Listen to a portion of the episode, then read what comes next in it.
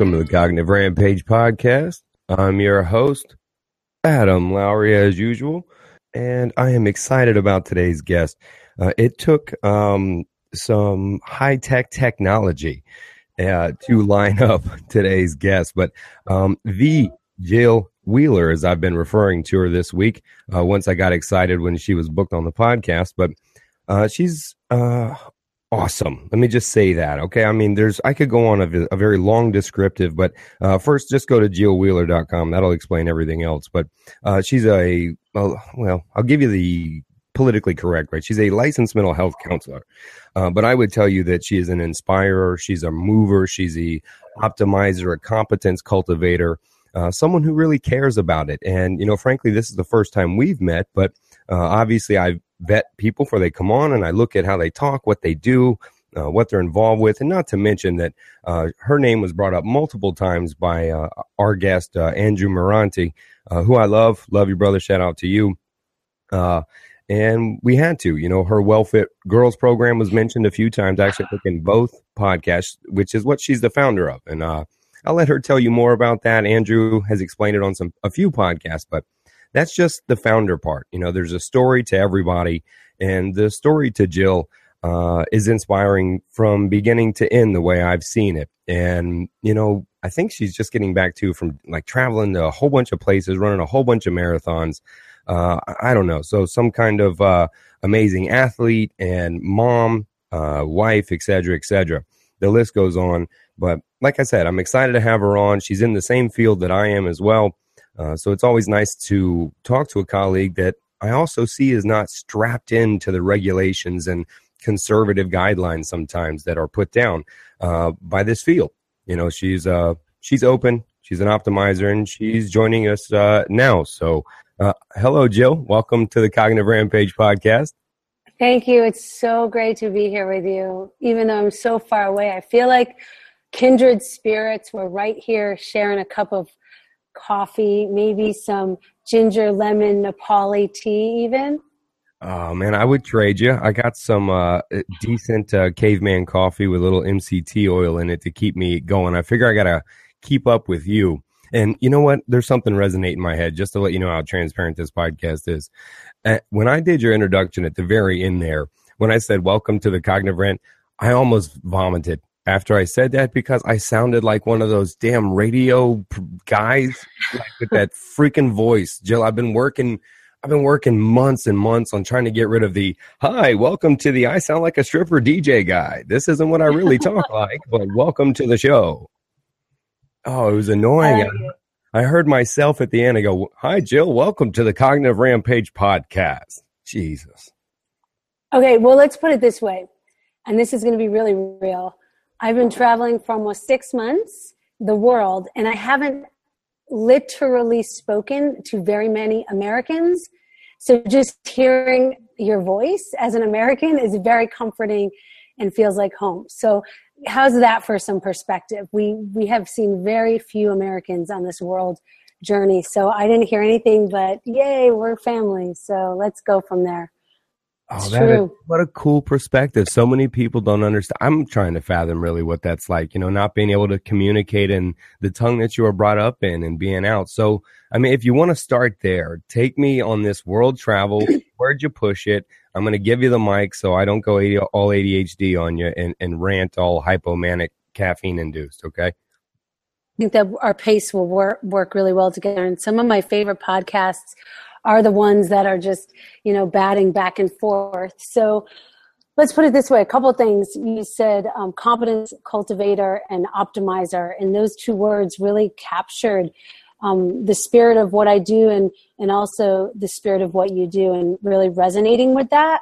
So um, I've worked really hard over the last five plus six years in um, getting back to my roots as a mental health counselor and uh, leader, facilitator, um, coach in in people's lives as um, an individual clinician, as a personal coach and therapist, and also as a group facilitator.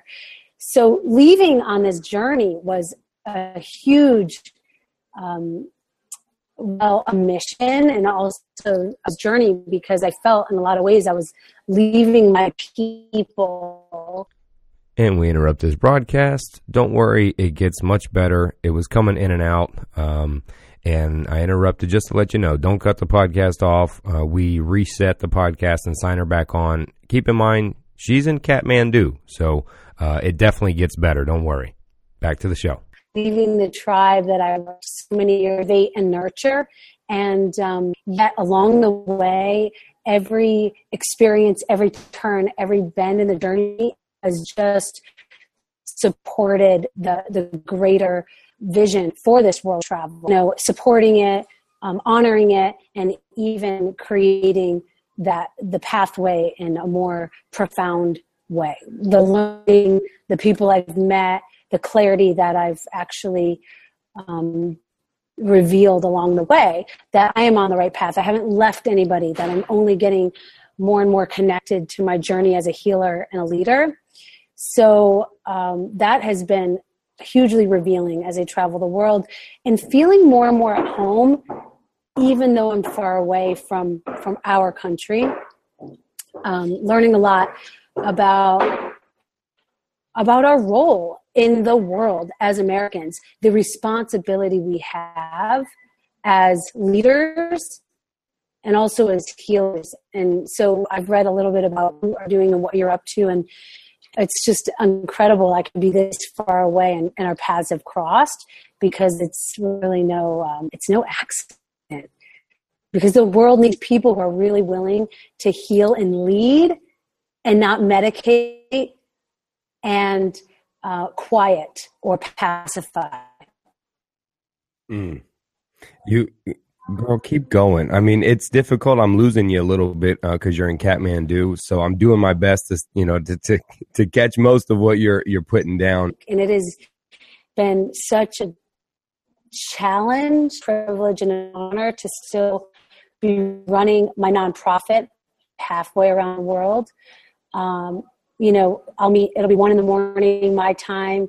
I've met anywhere from eleven to five in the morning so the beauty of being able to stay connected just to clarify, she was talking about running her nonprofit foundation based in Southwest Florida, uh, Naples, and running it from around the world, meeting at all various times, and um, also being able to stay connected with her people and her family uh, was important to her. She quickly starts to reference, you know, what we're not taught in school, which is that idea that we can have it all that we can pursue everything that we dream and not have to sacrifice what we love.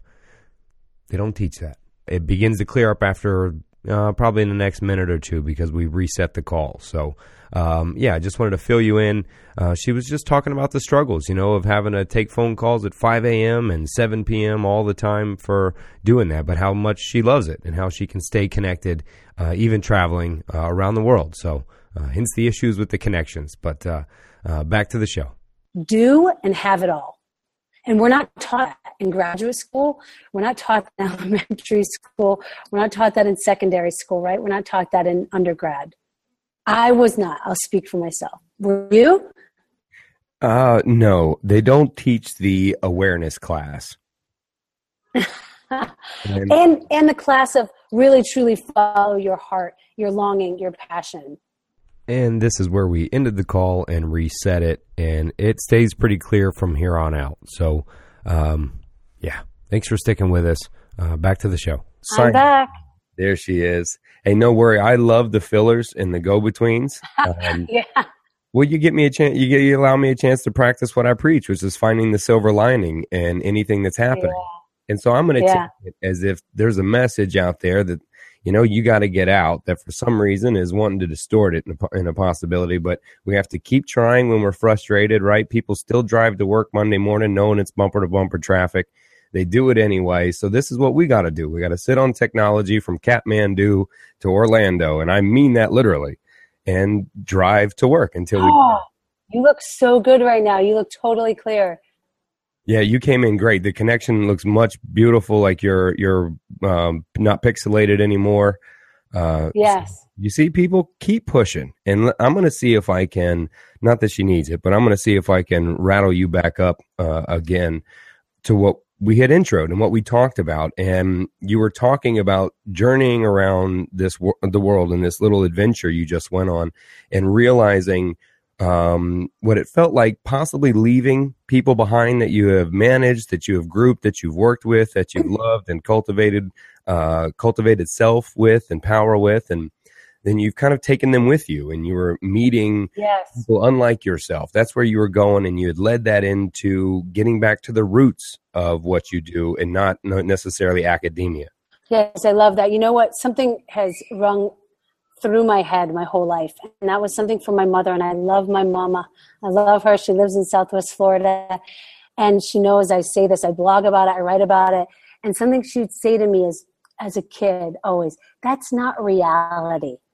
It's not reality. It's not reality. The way I lived my life, even as a kid and as a teenager, was too big and bold for the confines of my family. Still is. And what was not reality was um, leaving my practice, successful practice, nice little family, you know, the American dream. It's not reality to leave all that and go travel. It wasn't reality for me to be a mountain guide in my 20s. Um, it wasn't reality for me to leave everything and go move to Costa Rica and teach surfing for eight months. Nothing I did was a reality except for the fact that I was doing it and I was living it. And I had this faith as a very young age, probably around 14. And I say this in the documentary that I made, Warrior One, which Andrew might have talked about. Um, I say I knew I wanted to be a therapist from the time I was 14. I just knew. And I never felt I was I was understood by my family. And uh, I really still have the stork mentality that I was dropped off into the wrong family. Um, and I have a twin sister, which makes it even more interesting because she fits right in. Yeah, well, that interesting in a lot of ways. Psychologically, the the needing to be different, the needing to exchange beyond, whether it's look different, be different, or escape something that seems to reflect ourselves. Um, either way, it's powerful in all of its sense. Back then, I knew I knew I was different, and it wasn't the need to be different. It was just there. It was dynamic, and so um, you know, there was this sense of do the right thing, you know, check off the the boxes. And I knew that there was always a I was there was a little bit of fear around I um the back of my mind the oh this isn't reality how am i really going to make this work based on the childhood messages i also knew everything led on the path if I was super passionate and connected to what I was doing. And I only did things I was super connected and passionate about doing. My whole life. Would you would you say i mean you say well look we talk about athletes right being born with it right whatever it is and um, i've researched it if you will and people have called it beliefs people have called it genetic people have called it uh, many things spiritual whatever and how you talk about it. Oh, well, a, do I believe you 100%? I mean, I can see it in you. And so that, that passion to, to have it, what do you think? What, what's your, you're insightful. So what do you think? Do you think the opposition, what do you think really cultivate that from an epigenetic level from a young age? That's a really good question. My father was a force in my life, and he's still to this day probably my biggest nemesis. He's the only person that I feel has never really, ah, yeah, when he saw my movie, finally, the man cried and he uh, was genuinely proud. He brought 22 of his closest friends to it. And it was bold. I mean, the things that I reveal in my documentary are pretty bold and um, uh, yeah, shout uncomfortable. Shout, shout out, doc, shout out the documentary a little way. It's called it's called Warrior One, and it's not uh, online yet, but it will be soon. You can check out our website, warrior1movie.com, to learn a little bit more about it. And it's um, it's a great journey. It's a hero's journey for our girls who are involved in my nonprofit. They are the motivation. um, my own struggle was the inspiration to tell the story. Um, so my father was a very rugged, is a very rugged, self-made Greek man, and um, you know he wanted better for his daughters, uh, but it wasn't so much opposition; it was this fierceness I had, this tenacity. Even as a child, I was the only one that could make the man stand up from the dinner table and leave. You know, I was the only one that made the man cry. Even I've never seen the man cry. I'm the only one that's ever made the man cry. And it wasn't out of spite, it was like misdirected tenacity, even as a child. Like it was never enough where were you when I was a kid? When somebody was in the office trying to help me out, you know, and where was the, the psychologist or the school counselor going, listen, this is misplaced tenacity. You know, I love that. Be, um, you know, I, I gotta ask you, I've been, re- I've been reading some things, some posts, you know, on social media and, uh, so quick, uh, are kids these days to be, you know, labeled as outside the spectrum, uh, abnormal. Yes etc. And and sometimes even violent behaviors, even em- emotional, right? And because of that rigid system or that processing, if they don't cookie cutter form into it, these kids are beaten and shaped. And I and I wonder, like you, if the misguided tenacity was actually shaped and cultivated. I mean, do you see that? What's your what's your thoughts? I mean, you, do you see that more or less? I mean, yeah, you know, it's it's around creativity and around um, freedom to express, and I think there's so much. It, it was with my parents. It wasn't out of. Um, they thought it was awesome. I really truly believe they thought it was amazing of a kid, as a kid, and of my potential. But it was so much energy that um, that didn't fit in. Okay, there, there's a couple things, and I, I don't want to veer off too much really it's around fear. So for all these kids that we're facing, it's fear of um, too much, fear of not enough, fear of fitting in. And I'm not talking about the kids, I'm talking about the parents and their projections on the kids, right? Mm. So my parents didn't think I was a bad kid at all. It was just they wanted me to fit in to a, a norm that would be super successful and highly acceptable by society. That was going to be easy. That life was just going to be, um, well, it ends up being cookie cutter. It's like the American dream. And my parents had that, um, not from a, a, fundamental education standpoint, but from um, from a financial standpoint. My dad was successful only because he worked his butt off. And he, um, the interesting thing when you talk about how did I get this, like nothing was enough, my dad's a bit like that. Um, and, and it's interesting because my dad is an atheist. So I was raised very unindoctrinated and that does have a lot to do.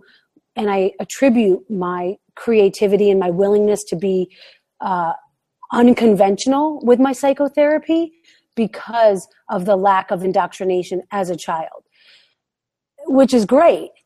But there's also some some structures I had to, to put in place as an adult because I didn't have this sense of belonging that a lot of kids do growing up. I had an interesting childhood because I was homeschooled a lot of my childhood. Um, and I grew up on a boat. So I didn't go to school for a, for a full year at a time for about eight years of my childhood, and um, I missed a lot of you know um, the sort of the schoolyard um, socialization. Yeah, so I and in many you hear a lot of people talk about that, you know, about homeschooling, the fear of losing that. So you you truly faced that. You saw that desocialization, if you will, experience. Yeah, which which was great in that hey, I'm traveling around the world and and I'm actually somewhat comfortable with it. And it was also a challenge through my high school years when we finally were in school and I'd missed a lot of I couldn't sit and study for hours at a time. I literally couldn't sit and do that. I could not. And thankfully I had a um, a photographic memory and that really helped out a lot. My twin sister did not. It was a major challenge it's not natural. I mean, I argue the school system setting like crazy, and I don't like, and we don't got to go down this tangent, but I mean, it's not natural to force a child to spend eight hours and just doing that and shoving. I mean, there's too many studies out that prove that kids will self taught, they will self teach if given the tools, the routes, and the paths, and the opportunities and inspiration. They will follow those interests naturally, you know, almost like you did, you know. Well, I think you're right. That's the key word. There's inspiration.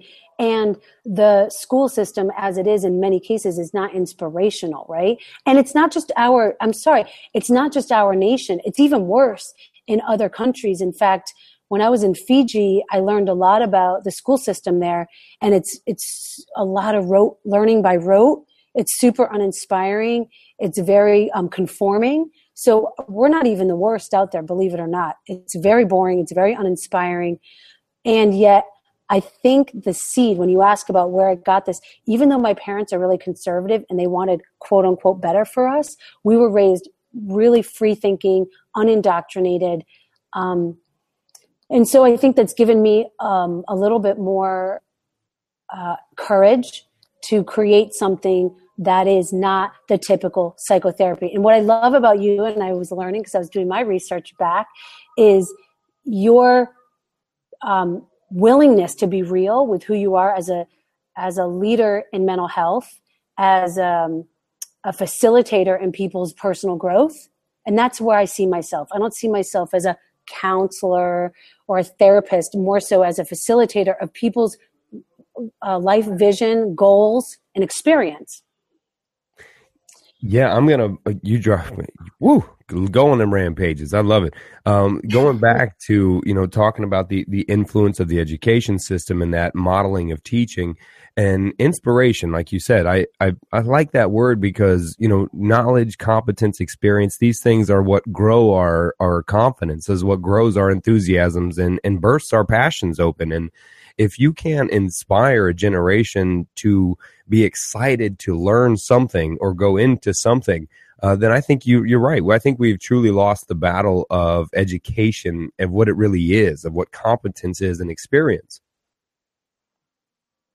I love what you just said about competence, and, and this is talking about education. There's a, I had a major, um, well, it, it was at the time it felt like a breakdown but it ended up being a breakthrough in college. After two years, I went, I wanted to really please my parents. I went um, to a, a, really highly uh, regarded New England uh, liberal arts school up in Maine. Uh, I grew up, like I said, I grew up on a boat, so I'd never had a winter until I, I was in high school. And I really wanted to prove that I was hardcore, which I guess this was the beginning of my rock climbing and mountaineering experience in life and it was. It was it was good training but it was cold and i really hated it. So after two years i i really i, I studied abroad and i came home and i was very depressed and i had to tell my parents i'm not going back to maine. I couldn't i didn't i didn't relate to the culture there. Um, i was pre-med and psychology double major hated the pre med. It was super competitive, not nice people. Um, I wanted more of an ecology um, focus as well as the psychology. And I found a school in in Arizona called Prescott College. I don't know if you've heard of it, but it is an incredibly inspiring um, college, and it's a holistic college. And what you get, you're not going to believe this, what you just said about competence. We're not just talking about education. We're talking about a feeling of leaving high school or leaving college and feeling competent, right? Feeling like confident to move forward through life as a as a whole person, right? Educating the whole person. So Colby, or sorry, Prescott College, um, you don't get a major and a minor. You get a competence and a breadth.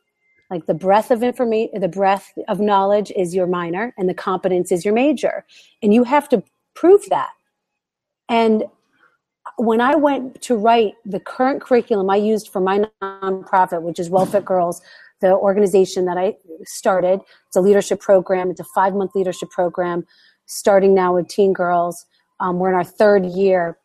I've got a team of leaders running the program in Southwest Florida I used all the foundational work I used was from my undergraduate thesis work. And I'd already been to graduate school and still, because I had to prove a competence, I'm still 15 years later using that work.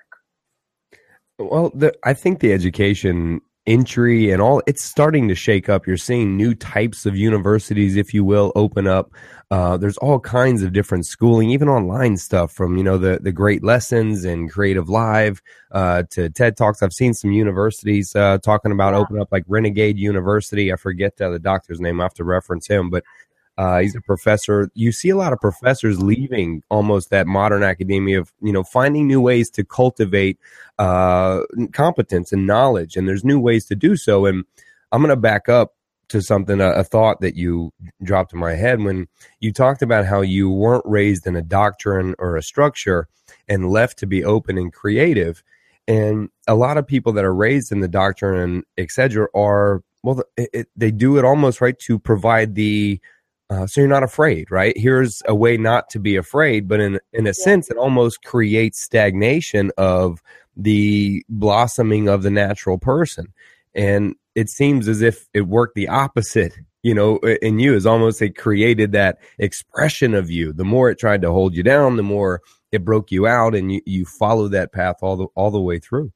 Yeah, and you know, I think that um, there were times I really believe a big of the healing process and even before healing is actually the trauma process for a lot of people is a is a sense of not belonging.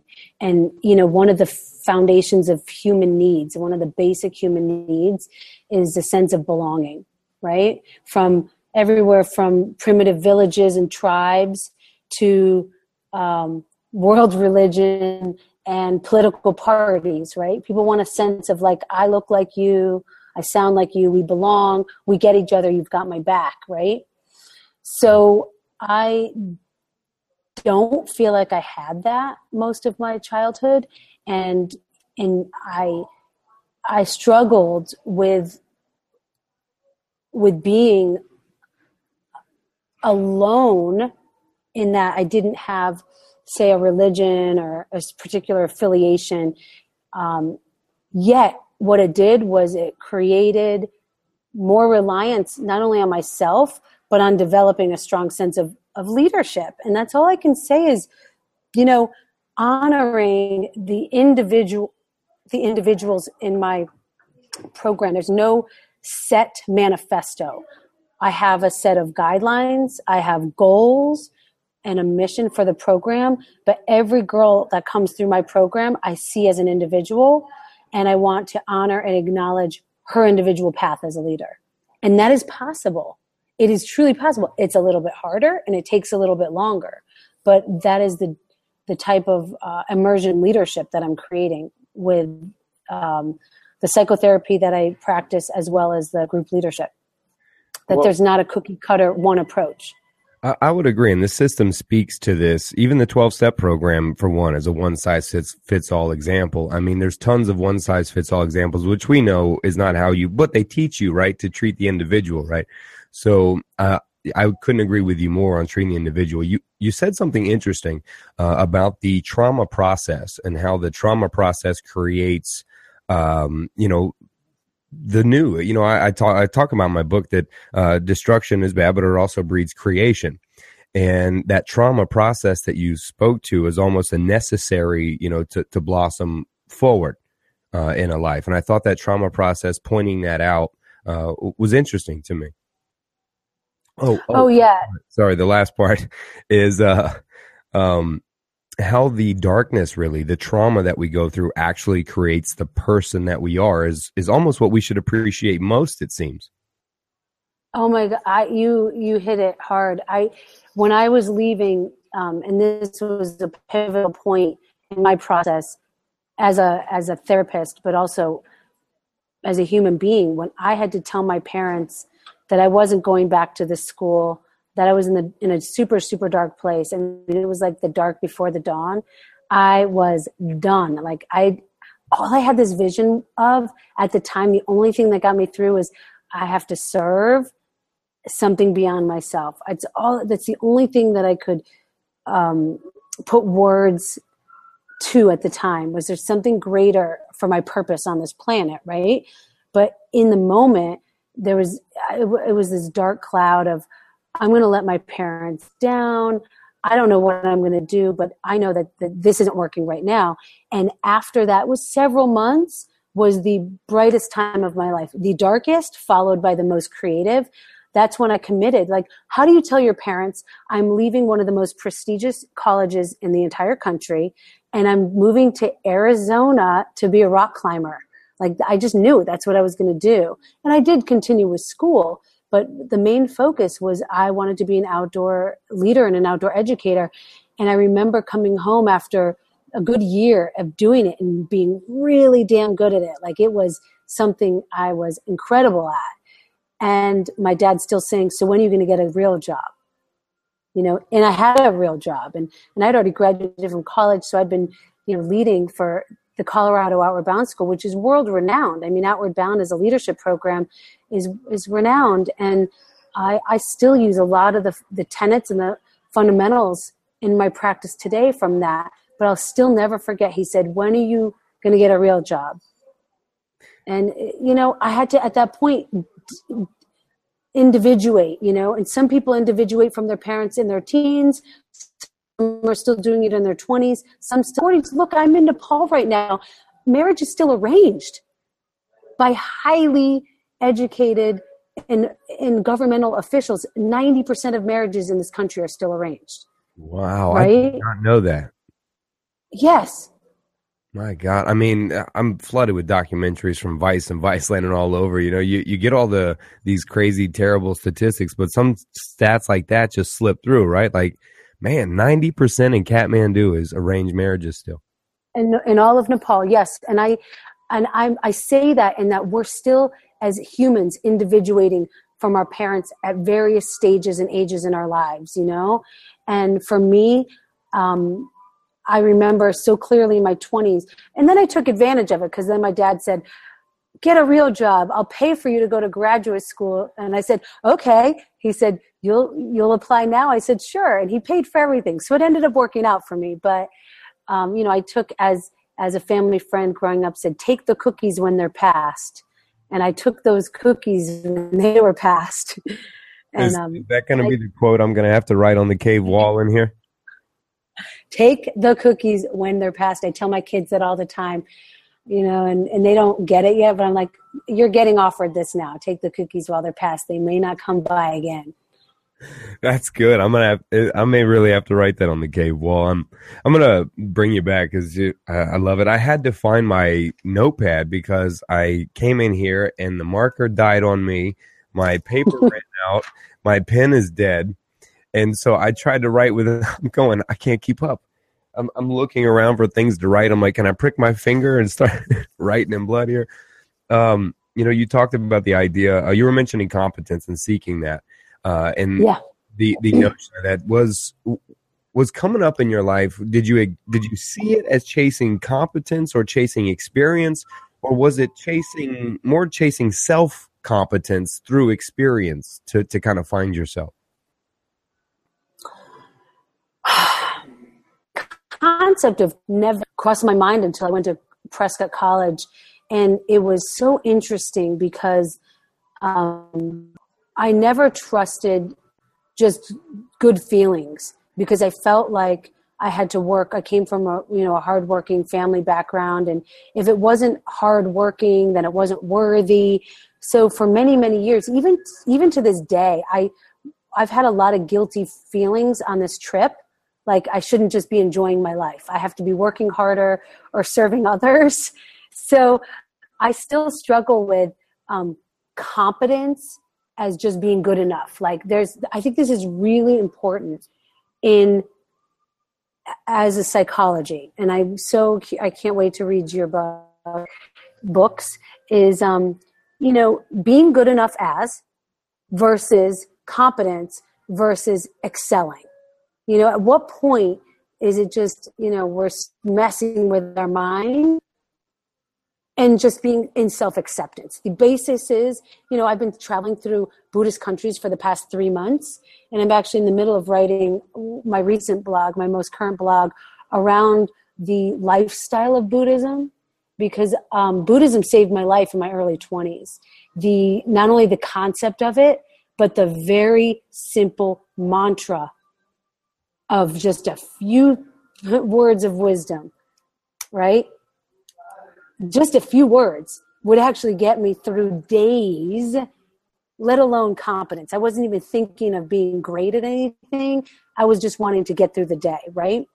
And so I think that we put too much pressure on ourselves to be great at things versus just self accepting. This is where we are today and knowing that that there's tomorrow to get better or there's tomorrow to do more, but still being in the present of self acceptance, honoring, and self love. I don't know if that makes sense. A hundred. It's like you. I actually reference. Uh, there's a line I'm very proud of in the book. Actually, um, I'm gonna. I, I, probably. I can't do it now. I'll screw it up. But eventually, what I say is this: you you got to beware of the. There's a fine line between uh, self acceptance and apathy, and beware of. Oh man, beware of indifference disguised as acceptance or something. I can't remember. I told you I butcher it but many people were pushed this notion of hey be happy with yourself love yourself and self-acceptance and many times self-acceptance is really just a mask for apathy or indifference to care and you know why people either let themselves go or get sick or you know stop pushing forward and i think many times people forget which is one of the i mean you talked about doing great things and and many times and and excelling past and the point i think people Selling, forget, yeah i sell it a lot that it, we can, you can be happy in the now while still optimizing for better. But people draw this thick fucking line between self acceptance and going, no, I'm happy with me. I don't need to optimize anything. And going, if you're trying to optimize, just be happy with you. There's also this idea that we can't be happy until we have achieved something something outside or something in the future. And I, that's the balance that i'm talking about is also having this um, and from a very buddhist perspective having this self-acceptance with what is right now without trying to fix fade hide it optimize it even in the moment of just being with that and letting the wisdom of that experience um, impact your present moment and inspire the future. And that's kind of where this this journey has been so powerful because I drove hard for for about 5 years while I lived in Naples. We were kind of neighbors actually.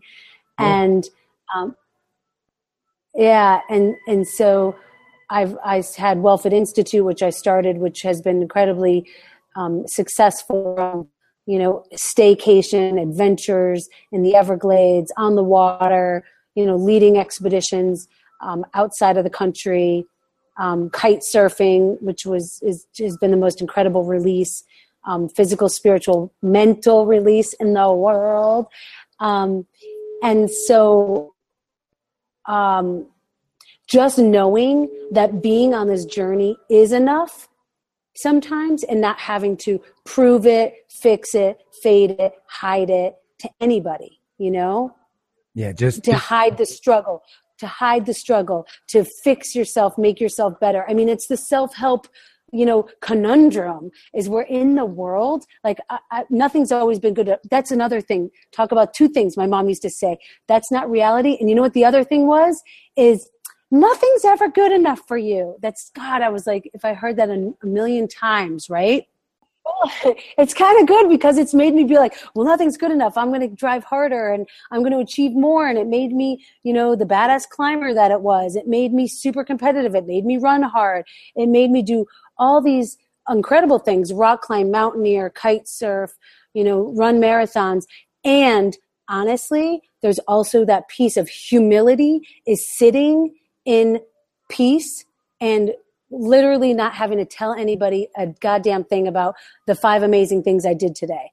And and it's been a journey, like being on this trip and not having to explain, you know, share or promote. You know, I love this. You're going to love this. I, I um, was at this advanced yoga training a couple years ago, and this woman, oh man, I wish I remembered her name.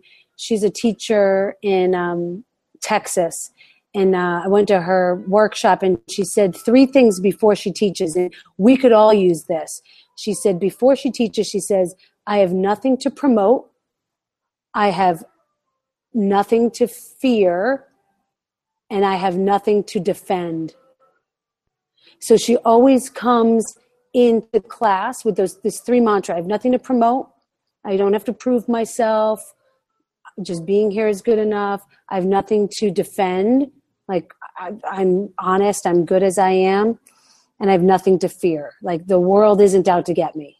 Yep, Mike Williams, uh, Mike the Messenger comes on. He's an educational consultant. He talks to teachers about that, about not um, posturing, you know, about coming in or forcing beliefs and uh, being. I love that. He's going to listen to this and he's probably going to use that. Um, so uh, that's beautiful. I, I like that. I, I got a question to ask you is, I mean, have, have you seen the movie Legends of the Fall? Oh my God, it's one of my favorite movies. Yes. All right. All right. So I can use the reference about quieting the bear inside. And so mm. if you've heard the bear since you were 14 and young and calling you like that, uh, and you're out to quiet it, one, have you quieted the bear as you talked about in your 20s with Buddhism and being accepting in the now while optimizing? If have you quieted that? And if you have, or do you just manage it? Where are you now with that bear, that voice? And how did you get where you are with that? Hmm. It's a really good question. Um, yeah, okay. And I, nothing, there's not a whole lot that makes me speechless or pause. So good on you for that one. Um, yeah, I see you dancing, no, chair no, dancing. I'm shadow boxing, man. I'm getting in there. I'm getting in the psyche. Okay. Okay, I get it. I get it. I see. You know, you're, you're a little pixelated. Oh, my mentor down there in in uh, Leo D'Anibal. Shout out to to him. He made me everything I am as a therapist, and he is just. Uh, he used to teach me. He goes, Adam, you got talent, you got skills, but the problem is you kick in the front door every time. And I was kind of like, damn. And he all and his always in the back of my mind. I quote him ten times in my book, but he always goes, Adam, learn to go in the back window. It's much easier, quieter, and less confrontational. And so I've been trying and stressing to get as I'll never be as good as him, I don't think, but to to get in that back window. And when I can get a something like Jill, hey man, for me that's like killing six marathons in six countries. You know what I mean? Oh, sweet. um, you know, this this leaving the country was a big was a big move for me. I think the the honest, I'll be super honest. The the one, and I would almost say it was like the lie that that kind of keeps following you. You know, the lie that something's going to come out and get you, whether it be the boogeyman or the grizzly bear or you know your enemy that you've personified that really isn't there. It's um, this idea of being selfish and living a truly authentic life that is um, true to thyself, true to thyself, yet not selfish. So that's a, a, a belief I had growing up that I didn't want to be selfish. I needed to serve and honor my parents. Yet they, they felt like I was selfish because, again, I was the outsider of my family. Um, you know, my, my twin sister is very much still close to the cuff. She's very much in align, alignment with them um, ideologically, and I've gone off. So for me, taming that bear is saying, I, my passion will lead me to the greatest good and the most authentic service in the world because it's connected to a deep, unacculturated, unindoctrinated way of being.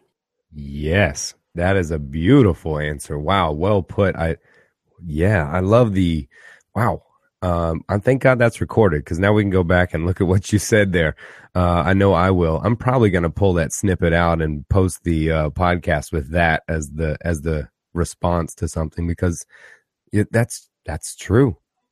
I mean, elaborate and more. I think, Okay, yeah, okay. So what this image? So I see things in in in pictures, and so the turning. I've had many turning points in my life with this, and one of them was I was climbing a big wall in Yosemite, and it was the first big wall I did. And a big wall in Yosemite rock climbing means you're spending days on the vertical, right?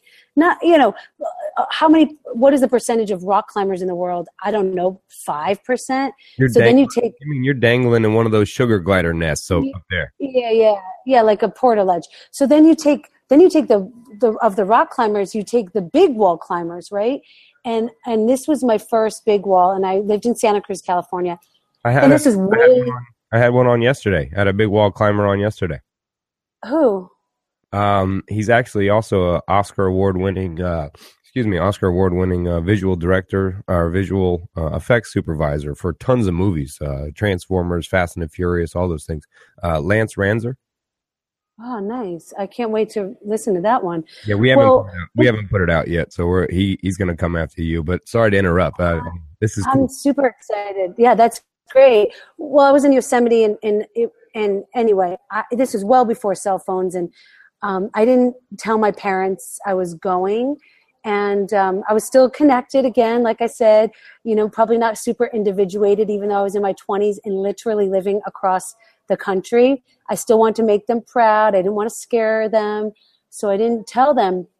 But um, we got benighted, so we didn't end up coming down that night. And a friend of mine who didn't understand the world of of big wall climbing, a day or two off schedule back then was nothing. You didn't call home for that. Well, she called home for that, and she scared the pants out of my mom. And I remember that phone call. How could you be so selfish? You know, that was the word. And it was crushing at the time. I was 23 years old because I was living on my own. I was supporting myself. I had a, I graduated from college. I had a dream job. And I was the happiest I'd ever been in my life. To climb big walls, I found an who guided me. He was like a mentor. He's a good friend of mine. He took me climbing. It was my birthday.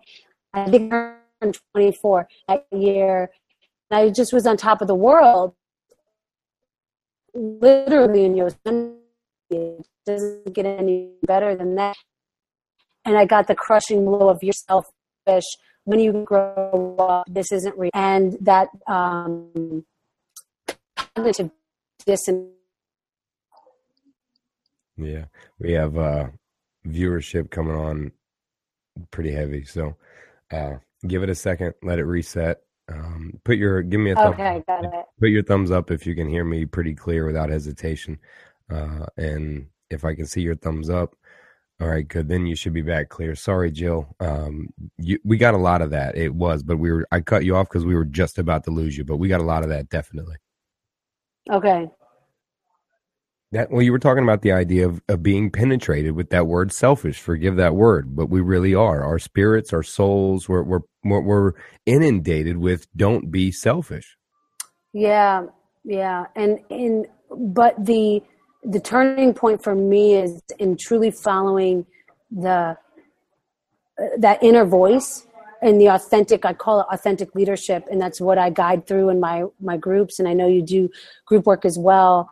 Um, we i love you know who i love? Oriah Mountain Dreamer. She says can you betray others to truly be true to yourself? And, and i'm you know i'm not saying the exact quote is can you be ultimately true to yourself by betraying others. And by betraying others she means not just saying what they want to hear is saying hey that's not my truth. I'm going to betray your truth. It's not my truth to be true to myself. And you know what? I'm i'm an unorthodox type of clinician. I have a blog. Uh, I have a, a, public presence on social media and Facebook, and I was not trained that way. I was trained in a very, I went to a very uncondition, unconventional undergrad, like I told you, Prescott College. Um, it was a holistic um, program. It was incredible. Um, you had to prove your breadth and, and competence. Like I said, you didn't just get to check off the boxes and get your degree. But then I chose to go to a more traditional and well respected graduate program. And we were not allowed to have personal interactions with our clients. You know, that's unorthodox. It's not the way we do it. You know, you yeah, don't have, have a Facebook page.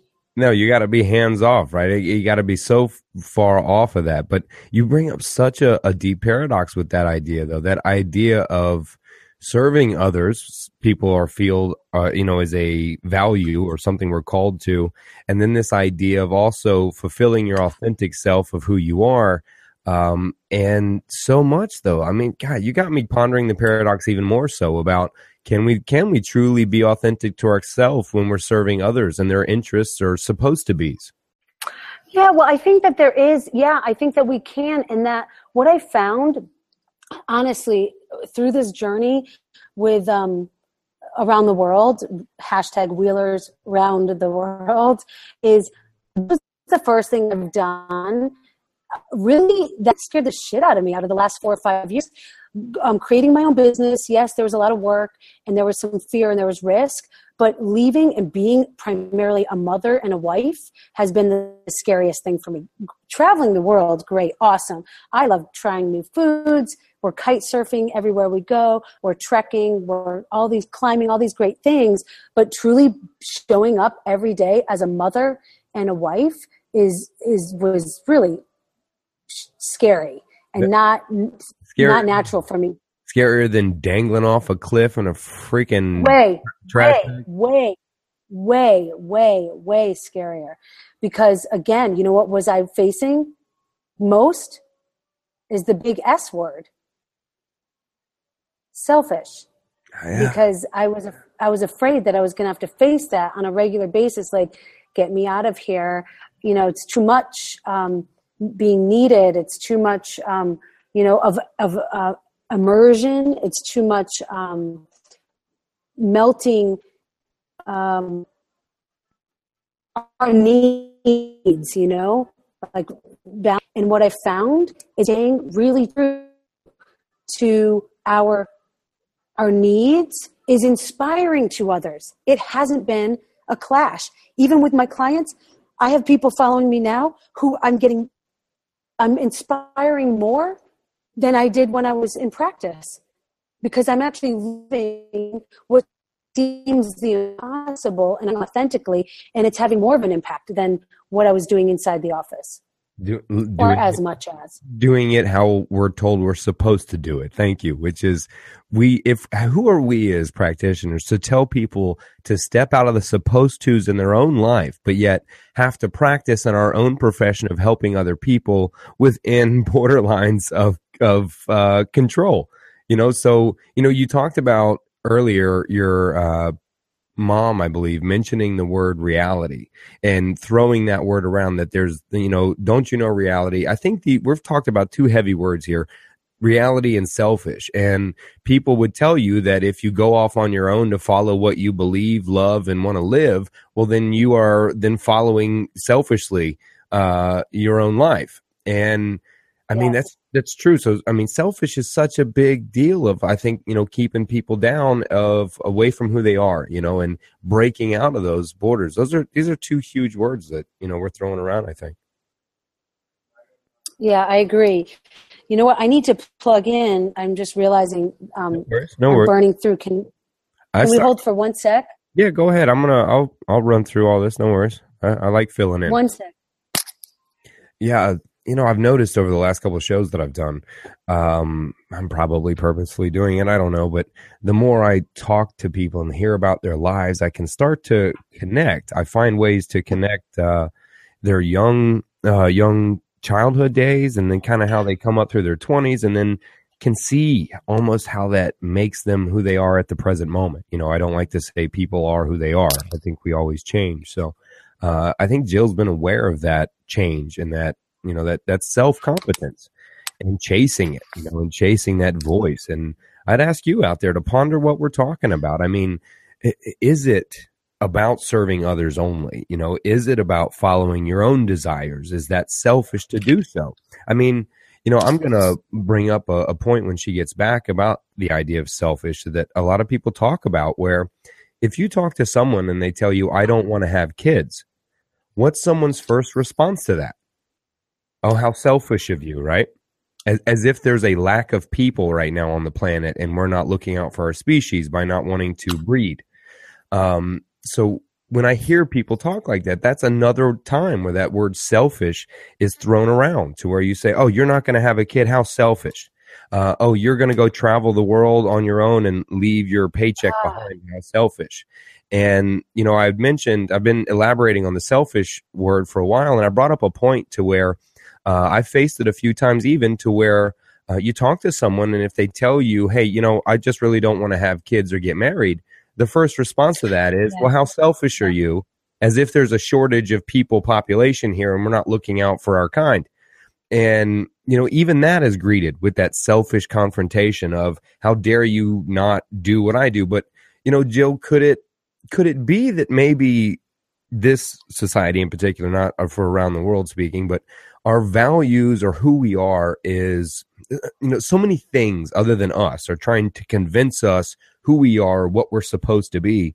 And so through all that, we get chopped up in what is supposed to be and we chase those ideas almost to the to, to death really well yeah, yeah I, I, I, definitely think oh, oh gosh, gosh there's a horrible, horrible echo. echo. mute your mic um, unmuted if it's echoing oh, okay is that better Definitely. yeah that's better okay so i Yes, I absolutely think that that again it goes back to some indoctrination and what what is stifling. And I, I'll speak specifically to my my the population that I work with a lot, which is teen girls, and and this could relate to all populations. But what we're seeing is people are waiting.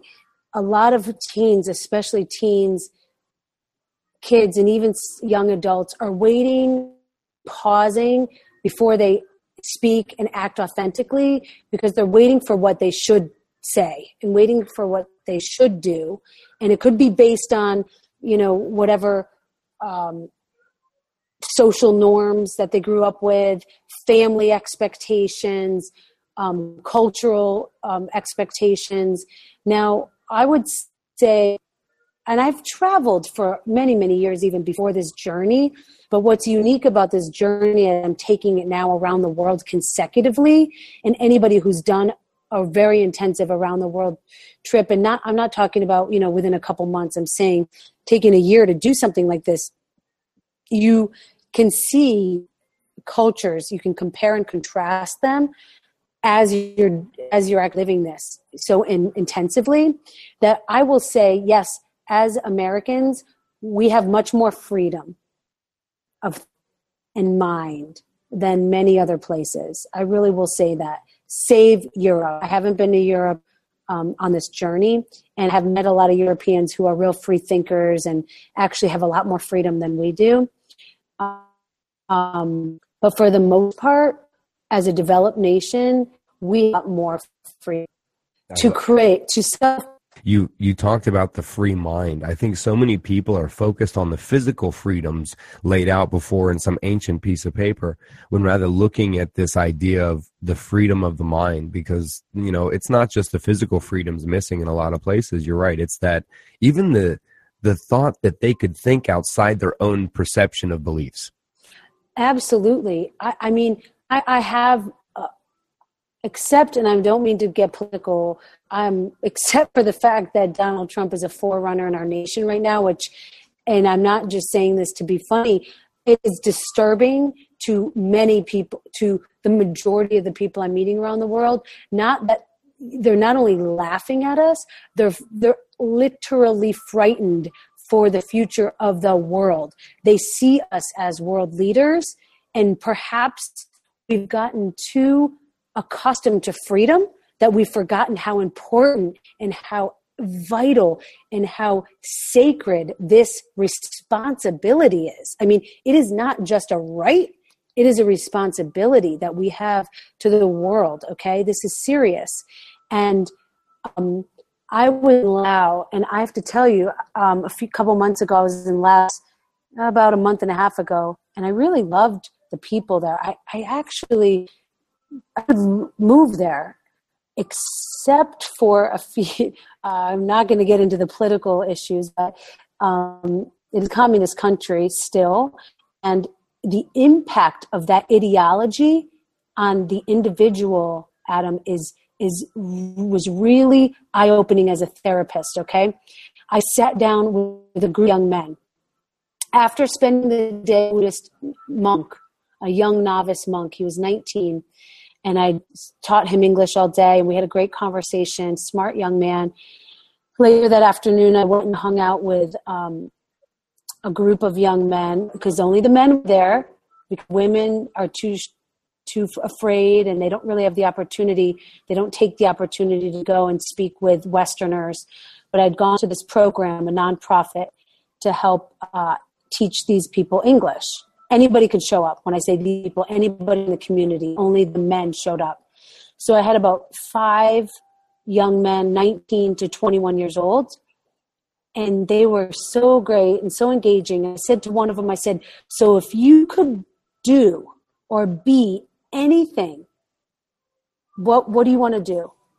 And he just looked at me like he, he couldn't even, he can speak enough English. He knew what I was saying there wasn't even a cognitive imprint of what I was saying.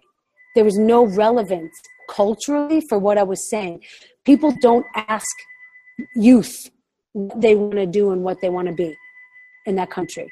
And that's scary to think about. Like that's what I was saying is that notion of uh, not even not even being able to have the thought that you could think about changing what you currently believe. Imagine that existence not even being in your brain or being allowed. Um, and then what she said here is these the, the, these young men didn't couldn't even fathom the concept of being able to choose what you wanted to do, you know, or choose uh, what you wanted to do with your own life. Uh, I think learning that is influential. I think we should take a piece of that from around the country. And she's back at us. And Jill, keep going. No worries. I just talked about how, uh, you know, sad that is that they can't even have or contemplate or have even the thought that they could change what they think they believe to be true. Yeah, yeah. So that that was eye opening, and that the work I'm doing, uh, the leadership work I'm doing, the work you're doing, it makes a difference. I mean, just asking a kid and creating the space for who and what you want to do, creating vision I mean, there was the, the idea of creating a vision and moving towards that goal isn't even a part of his reality. And that's the work you're doing. That's the work I'm doing. And it made me even more committed to doing it. And I think that's the beauty of world travel is it makes me appreciate not only what we have in our country, um, whatever country we're from, you know, we that compare and contrast again. Um, but it makes me even more committed to serving the youth and creating um, an opportunity for vision. Yeah, you were. Uh, I'll go back to something else you were talking about um, with the teen girls you work with, and the idea of selfishness, um, and how they struggled with it, and how you bring that to light to them. Um, with the idea of being selfish in your life, or thinking about yourself, or you also brought up a huge point uh, about you know this generation it's so i'm so glad you say it because i see it in my 16 year old daughter. And i just want to make sure i'm not biased. Now i'm now i know i'm all right um, is that hesitation to respond? You know you'll see some of the older generations going these kids don't even know how to communicate today. And they're yes. right they're right a lot of them don't. But you're right i think because they're used to the tweet and how many likes, how many retweets, who responded, and what they said. And judgment is very critical right now. They may be more aware about racism or not care as much uh, about those kind of things and see everybody as one, but they're much more heavily focused on the potency of of uh, personal judgment within peer groups. Oh God, yeah. I mean, for sure. There's there's a whole. Um, well immediacy to how they're showing up in the world. So um, I, I, think that what's interesting is this formatting here with you live on video is um, is is where we're moving to uh, with media. So there's going to be less of an opportunity to edit and to um, well edit the the appearance of you know social media has gotten dangerous because for for many teens. I'm not going to be all freaky about it, but because I think social media is great. It's been great for my business. It's been great for connecting as I travel. But for some youth, they're really curating their reality, curating it, as opposed to being live and face to face with people and having to communicate live. Able to edit their you know posts they're able to delete it they're able to modify um, they're able to, especially with um, you know photo apps they're able to make themselves different than they really are through the live experience through video and through the practice of authentic communication we have to keep that alive. We have to keep encouraging i think as leaders um, of youth uh, we have to keep encouraging them to have authentic communication. Where there's vulnerability, where there's discomfort, where there's imperfection. Yeah, I, I would because you you talk. Oh man, uh, we got our delay. It's going to get us.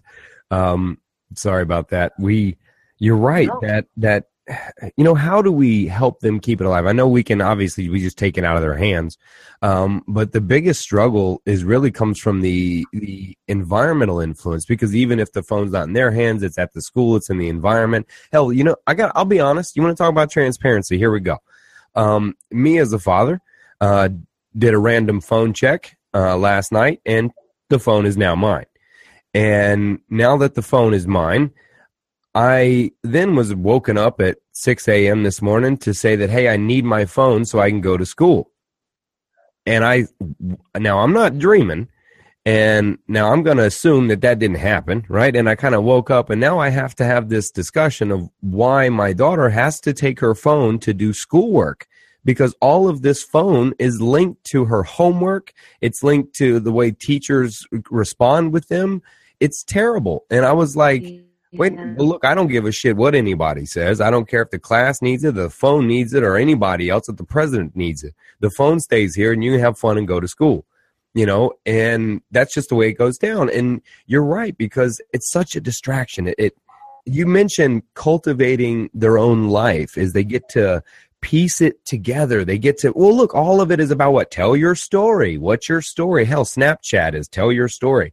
And we so passively they they passively tell their stories with here's a video now judge the video not me as if they can remove themselves from their own behavior and action.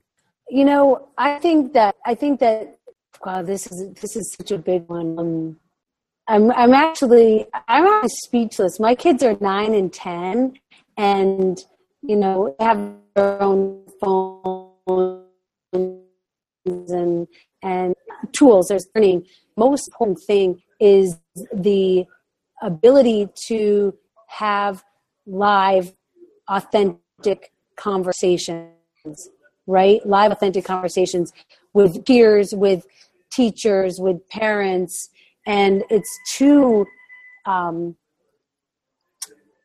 you know, it's too easy to, again, curate your reality um, and have a it's having a distance from well people okay this is it this is this is the key we are the most connected socially uh, cohort in in history right now right as a cohort as a as a world people population living but we're the most lonely uh, I would definitely agree. We're one of the most lonely. I mean, you see us reaching out in all kinds of ways. Depression is more prevalent here, addiction, uh, eating disorders, etc um, she's exactly right. We seem to be more lonely. And look, I don't want to sound like an old fart has been that's saying, hey, you know, those old kids and their devices. I get that time changes, generations change. I'm a firm believer in internet access and connecting the world. It's toppled evil empires. It's it's exchanged information. Yes, yes, yes, yes, yes.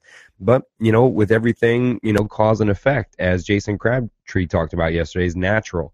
And so we may have all these things, but it's a double-edged sword. If if we live by the phone, you die by the phone, and if we live by the interconnectedness, you die by the interconnectedness. And that idea of being oh, I love that being connected and still feeling lonely, as as Jill was saying.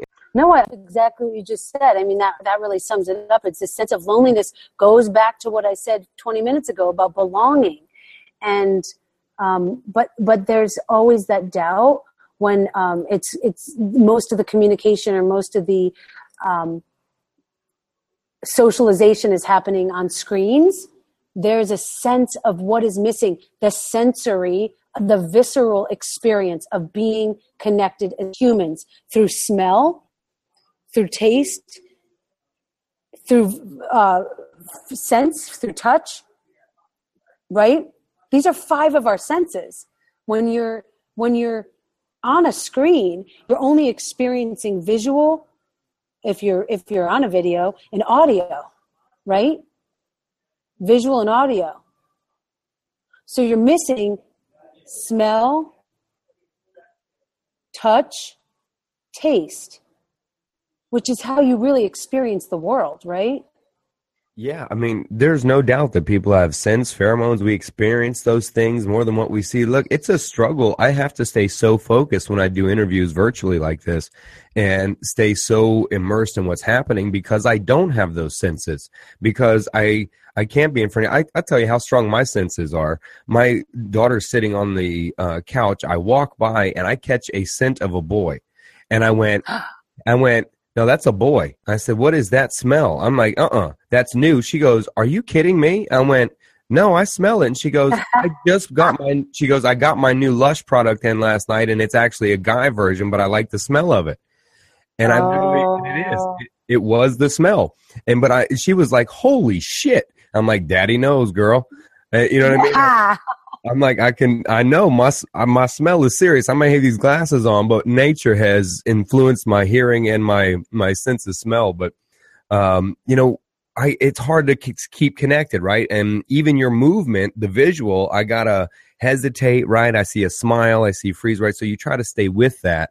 And look, uh, I was explaining how look, I, I don't want to sound like some old out of touch fart that's going, hey, your kids in your music but i mean let's look at the look at the realities of it right? Let's stare at a screen. Let's interact how it is. Just look at the actual realities.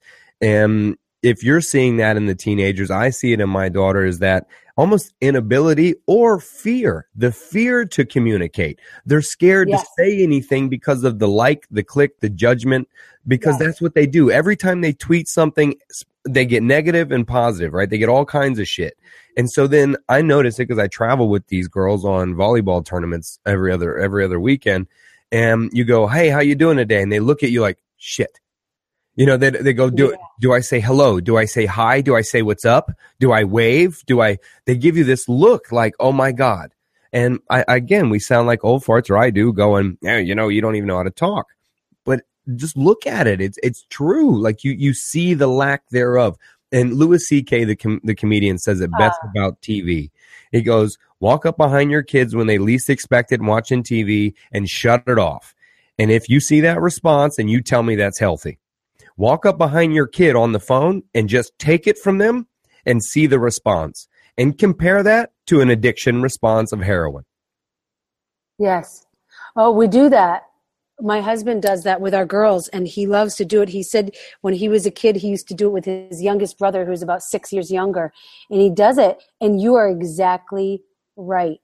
Um, although i do have to say my thankfully my younger daughter is still um, so attached to stuffed animals. I think she actually lost her um, when we were in Indonesia, and it was gone for about three weeks, and then we ended up finding it in the bottom of a bag. We just totally thought it was gone. She was she would have been more upset if it was one of her stuffed animals. I was like, oh, thank God, there there's still that little like baby girl part of her, yeah. but um, you know, I mean, it's it's. Here's my daughter. My daughter goes, well, you do social media all the time. And this is you know you're always communicating and you know your friends are doing it. This is what you do for a living right? And i go as i've encouraged you that you could i said but you know what else i do? I have a two to three hour conversation with five to seven people a week on my podcast. So i communicate directly with people every day in in-depth situations. And she had me she you know the look when they know they're beat. They're like ah Yes, and I do the same thing. My kids, because I really do. I have I have an active um, presence on social media, and I do not poo poo it at all. I think it's a powerful tool. I love what you're doing. Um, I love uh, this medium. I love podcasts. I listen to you know I listen to Rich Roll a lot when I run, um, and now you're going to be um, my my right there with me when I run and and do those long. Actually, I got a big trek tomorrow, so I'll bring you along with me. Okay. Um, but I, I think that there's so much. I don't. I'm not going to poo-poo the whole thing. I'm not going to say it doesn't have its place, but it's around creating authentic and empowered communication beyond the screen, um, and uh, and creating, being in creation of our vision and goals and dreams beyond what is in reaction to what the world is doing or what the friends are doing or what um, is being asked of us, you know, and and um, I, I've learned so much actually. Like I said, this has been my year to really devote to my my kids, the original WellFit Girls, my two daughters, who um, uh, have perhaps struggled a little bit with the amount of work I've done over the last few years in launching. I'd already had WellFit Institute started six years ago, but then with WellFit Girls and Warrior One, the documentary took almost two years in the making. Um, you know, the feedback I was getting from family and from my husband was, you need to slow things down and commit to the kids. And I haven't regretted a moment of that with this travel, although I have struggled with is the online schooling, which we've embarked on. And it's been an opportunity for me to reevaluate myself as a leader because it's not been a, an easy or natural transition from parent and owner of my own businesses, master of my destiny, to having to follow a curriculum and facilitate that. it's brought out very un-Buddhist like qualities. uh huh. Uh huh. And careful, you're gonna turn in, you're gonna turn into your dad. Let's just say, um, yeah, it's yeah, it's been really tough. And then um, it's been an opportunity to be like, hey, this isn't my first choice, but how can I still rise to the occasion to facilitate and lead? Um, you know, in this uncomfortable territory as parent, teacher, leader, and and also to look at education because some of this is like really like it doesn't it's not necessary. Um, What's yet? I, oh, sorry, I thought you were done again. Yeah, no, no, I am done. I am done.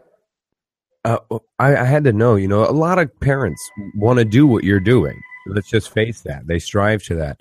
What are some of the things uh, that people don't know about traveling with family and your kids as you go to and after that after after you talk about what that's like uh, give us the specifics on this journey like the days the times what you were doing you know get, get into that too please okay say that again i kind of lost you for a minute yeah, um, a lot. I was talking to how a lot of people, you know, they dream of traveling the world. Many, many fam- parents dream of traveling the world and taking their kids with them.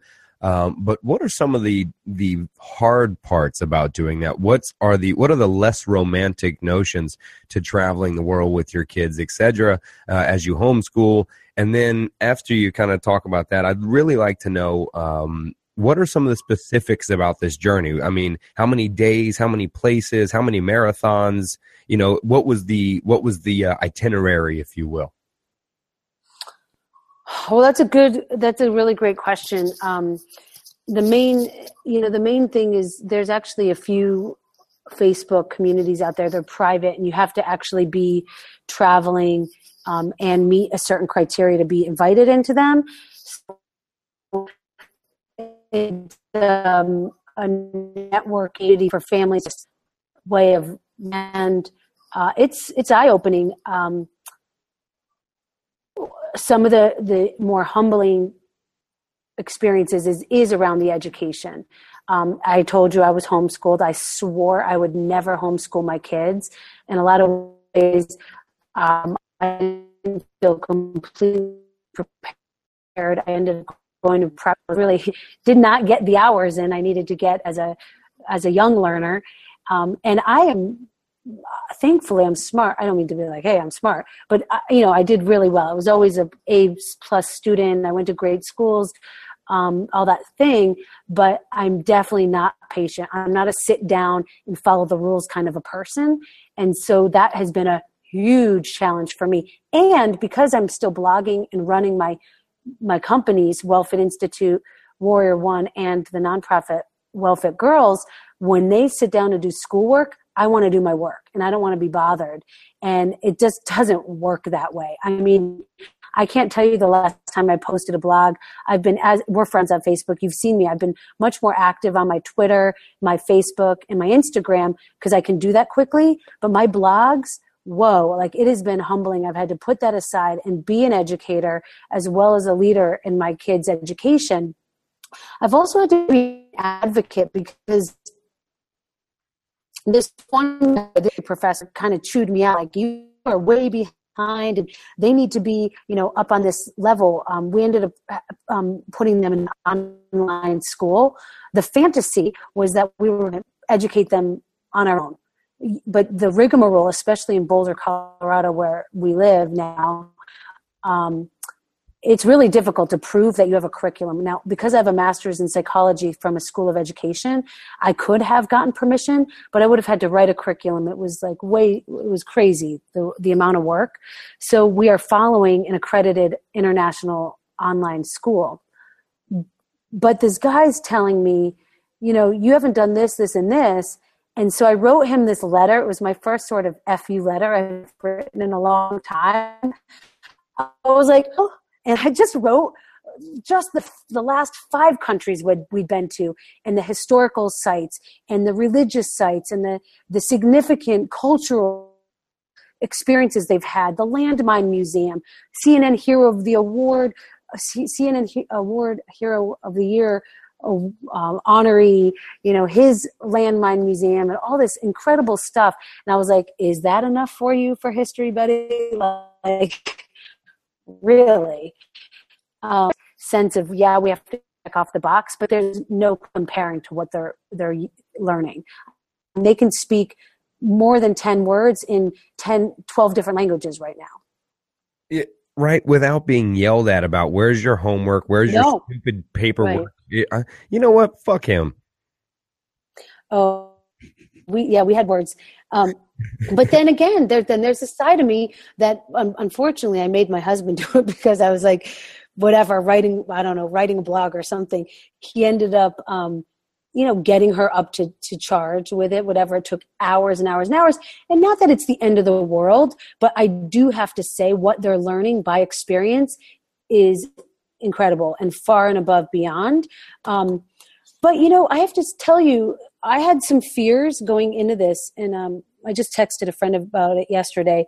Um, I had these fears, silly fears now. My biggest fear going into this trip, two fears, were bed bugs and lice. Okay. And since then, I've had like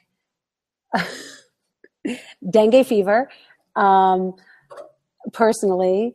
I've had like major, two major gut problems. How bad? My daughters had. How bad did the uh, fever get? I mean, that's a, uh, that's not. It was nice. bad. No, it was it was really bad. Um, like. Would you really go bad? What'd you go through? I know. What What was that like? Oh. Well, it was such an interesting experience. It was really when you talk about the power of the mind, I had I was in uh, Indonesia. I was in Ubud, which is gorgeous. It's like the yoga capital of the world, really, and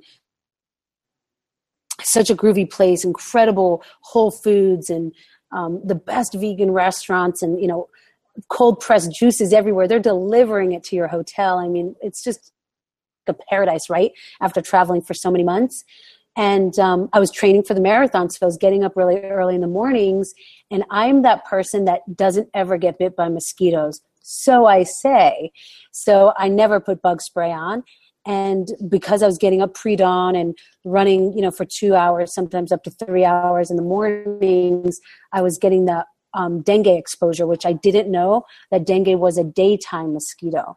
Um, most of the malaria is in the evening, so I didn't ever think of my risk in the mornings or in the daytime. So still didn't know. But when I was in Ubud, I decided to do a healing cleanse to stir all flesh. That was great. So I go, you know, this is awesome. I go to um, the Ayurvedic, the best Ayurvedic health clinic in Ubud world renowned um, natural healer. fantastic. You know, I start the whole cleanse off with the colonic. Things are just going to be amazing. I'm going to be a clean machine, right? Day one and a half, my legs start hurting like you don't even know. Like I've never had pain like this in my life. So legs are really hurting. She goes, Oh yeah, yeah, that can happen with a cleanse. It's just, you know, detox. It's okay and I'm saying, okay. And I'm thinking, wow, this is just more than everybody else. Four other people were doing this intensive cleanse with me. And I said, do your legs hurt? And they're like, uh, not really. It's more my head and my, you know, my, uh, my stomach, whatever. I'm like, I don't know. Maybe it's because I'm training for a marathon. I'm getting all the toxins out. Like I've got it in my head now. I've self-diagnosis. I had some, you know, myofascial injury. It's, it's from the cleanse, right? It's from the, the running um, another day later, I'm crippled. I can't even walk now. And I can't ride the motorcycle. I rented a motorcycle the whole time I was there. Can't even ride the motorcycle because I can't balance. I can't stand on two legs. So I'm lying on my back with my legs up the wall, yoga pose, Viparita Karani. And um, I'm feeling like a total asshole, like a wimp. Like I'm like, okay, this cleanse. I was thinking I was going to be running through this cleanse you know, I'm, I'm messaging cleansing lady. I'm feeling like that, you know, cuckoo American. She's like, no, no, no, it's all good. You're just cleansing. So I continue. I drink my juices, wheatgrass, coconut water, um, green drinks, everything you can imagine. Days go on like this. Then the fever is so high. But again, I'm cleansing, I'm researching it. It's like, oh, yeah, I'm having a cleansing reaction. You can convince yourself of anything, let me tell you.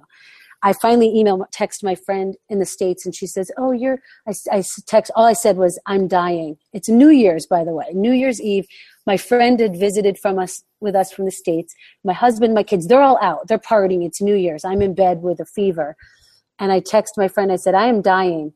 She said, No, my love, you're being reborn. Oh. I said, I don't know. I think I'm dying, but okay, I'm being reborn.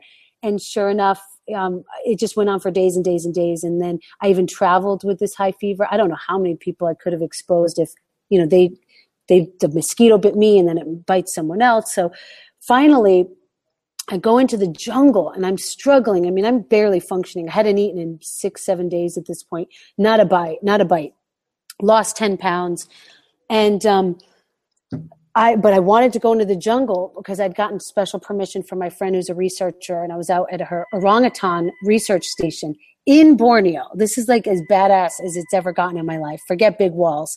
I'm like in the jungle, six hours deep by car, by uh, three hours down a river in a banca boat, like a tiny little canoe, hiked in an hour. I mean, it is like as, as remote as it gets. And next thing you know, I look down at my legs and they're hemorrhaging. And I've got these capillaries, red veins coming all the way up my legs. And I'm like, I say to the guy, I was like, could I have gotten bit by something? I don't, I, you know, I say to one of the scientists, and because the only people out there are scientists, they've never had lay people out there. And he looks at me, he goes, ah, yeah, when my girlfriend had dengue, that's what happened. And I was like, oh, shit. I got dengue, man. And he goes, no, no, no, you'd know if you had dengue. You couldn't get out of bed. I go, mm, I haven't been out of bed in a week. I said, I really rallied to get out here. And sure enough, you know, the, then the next phase of torture comes along, which is itching palms and itching soles of the hands. It's the weirdest, the hands and soles of the feet. And, you know, basically I survived it. And um, I just talked to a travel doctor while I was trekking in um, the mountains. And the good news is I'm as immune to dengue as I will ever be for the next four more months. so she said, travel to more dengue places because you've got immunity for about six months after you've had it. So there, there you go. well, maybe there's a, pl- a place you're supposed to be that you can go, but girl, you are lucky as shit. Yeah. Not yeah. well, well, honestly, lucky, but I mean, you're out there in the middle of nowhere. That's where you die. That's how it happens. Just well, like that. You get bit. Yeah. You- and I haven't, yes. And I haven't met one person as you travel now. We, we talk about, you know, the war stories and, um, everybody I know who's had it does go to the hospital. But I have to tell you, the thing that saved my life, ironically, was that I was on that cleanse because I was so cleansed out. I didn't get the typical, you know, everybody gets the diarrhea and they can't drink fluids. I was so well hydrated, even though I was still thirsty and drinking as much. I was so hydrated that it saved my life. So that was good. Um, it, it really um, took me out of my marathon training. I was out for three weeks, um, but but it was also a good it was a good um, a good lesson in the power of the mind. Is I had that one little insightful to my friend when I said I, I'm dying, like it didn't feel right, and I kept saying something's not right, but I was, you know, being told by this healer again, even the well, most well-intentioned healers, as you know, you you're examining and um and uh revealing the ills of the pharmaceutical company these people that convince us of a way we start to believe it and then we fall into it um, my deepest down intuition was something wasn't right and i i didn't listen to it Wow, uh, that's talking about you know learning to yourself, and but it was about pushing yourself. Because girl, I was gonna say after seven days, you had to rally to get out of bed. I'm I'm gonna say that's an understatement with the rally to get out of bed. Yeah, um, I I don't know how you superwomaned out of bed that day, but I'm glad you made it you know made it back from that. And we took a right turn off of that into into your fever uh, pitch there. I mean, that's girl, that's scary, that's dangerous, that changes lives too. You know that you get through that and find places, but uh, to the specifics of your travel, when you set out, did you have an itinerary? What was it? Did you set out to run all these marathons? You know, what was what was the goal, if you will? Okay, that's a great question. Uh, the main goal was was connection with family and kite surfing.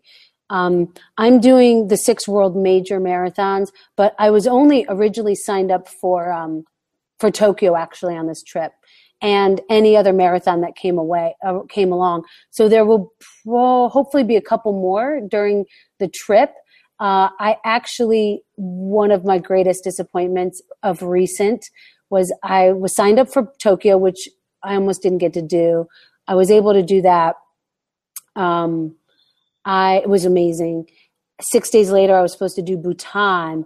I ended up again in the hospital with a stomach with some flu. I got like a 24 hour flu um, 15 hours before the race. It was so such a bummer. I've never ever had to pull out of a race, and um, I picked up the race packet.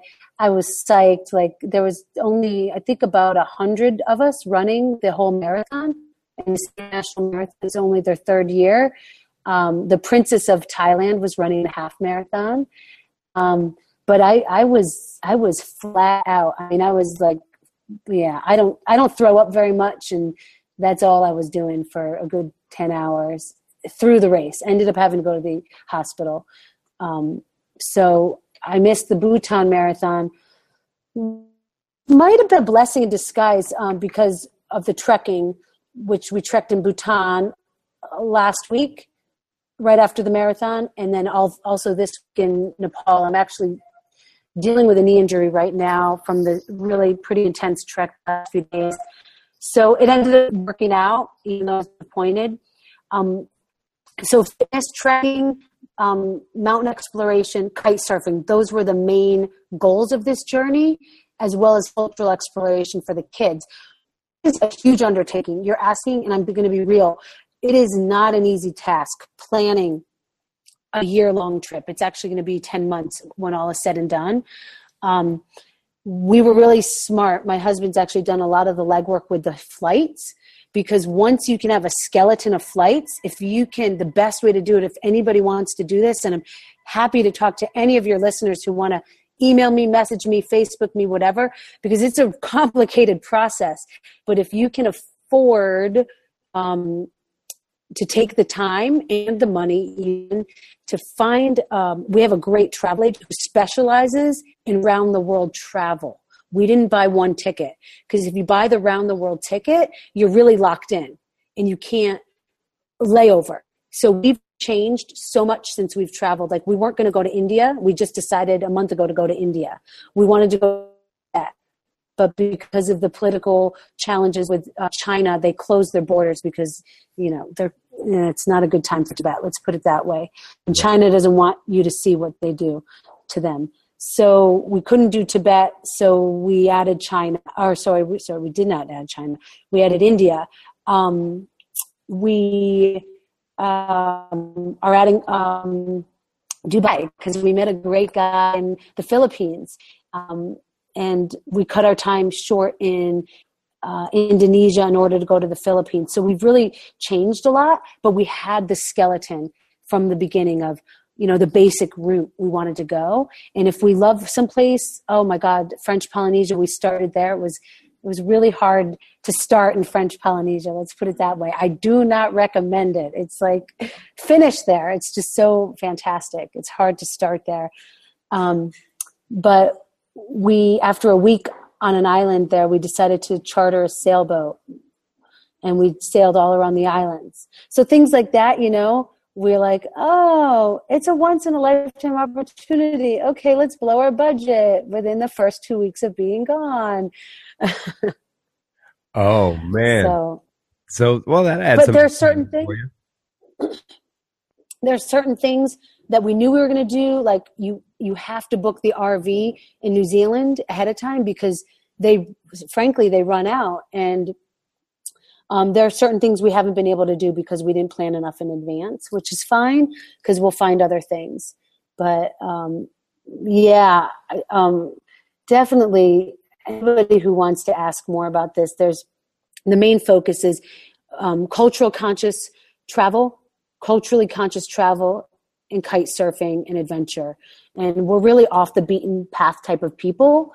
So we look for um, really unique experiences um, boutique experiences. Um, we don't do a lot of travel guided stuff in Bhutan. You have to. Um, and it ended up being amazing. We went to a friend of a friend who's now our friend. Um, and you just, we take our time, we ask questions, we connect with people, and that's the best way to do it. You're dropping knowledge to them. Um, I, I, love it. I was uh, I ordered the book the book Vagabonding, but uh, I'm I'm yet to uh, get it or begin it yet. But um, perhaps uh, here in the next couple years, I don't know.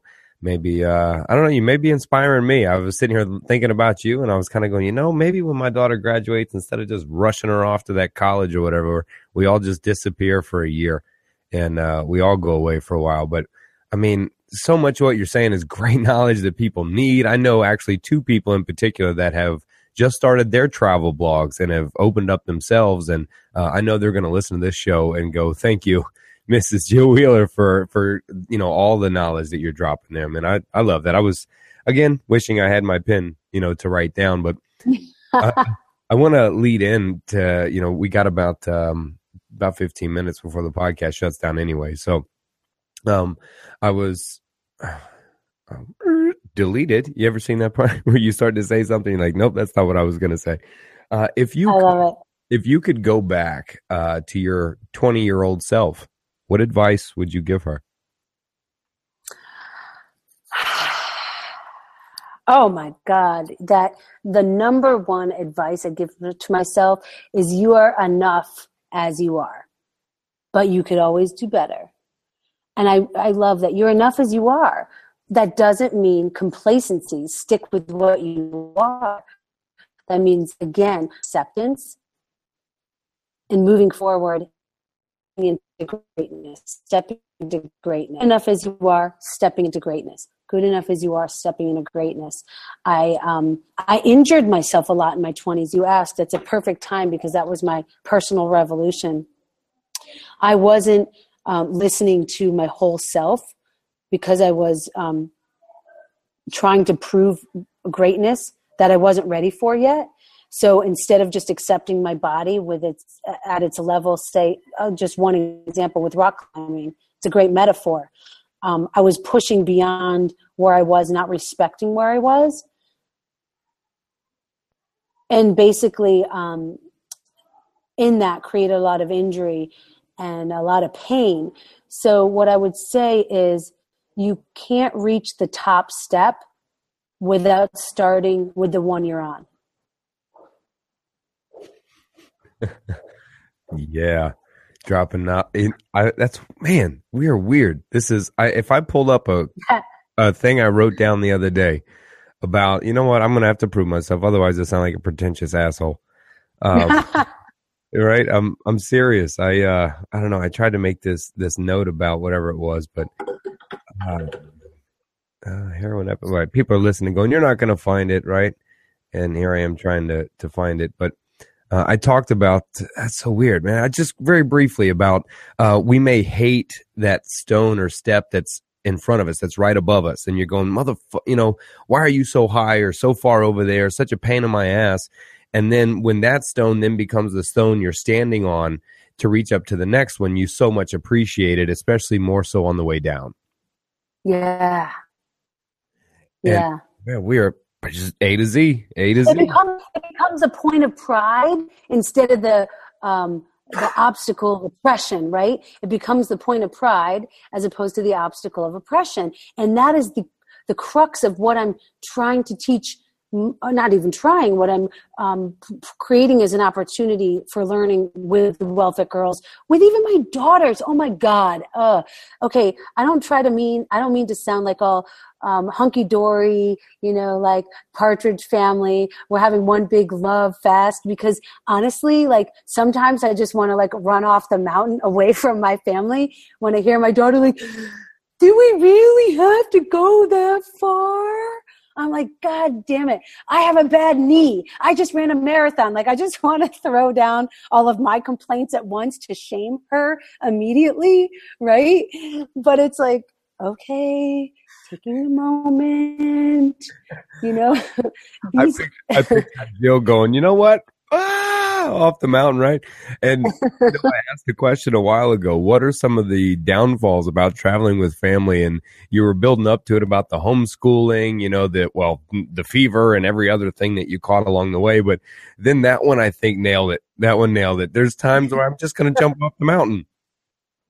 Oh yeah, or like run away. I'm just like I'm out, I'm out. Like I can't even hear your voice right now. Like seriously, and and there's only so much like positive, you know, blissful, you know, ignoring you can do when you're finally like, shut the hell up. You are having a good life. I take photos. Truly, yesterday, I took a damn photo of these two little girls carrying a bucket heavy as shit of the whole entire family's geez it might have been the whole village's laundry for all i know the moms were uh, you know on the side of a dirt road path doing the laundry in a waterfall coming down the mountain, right? Because it's finally a beautiful day. It'd been cloudy for days.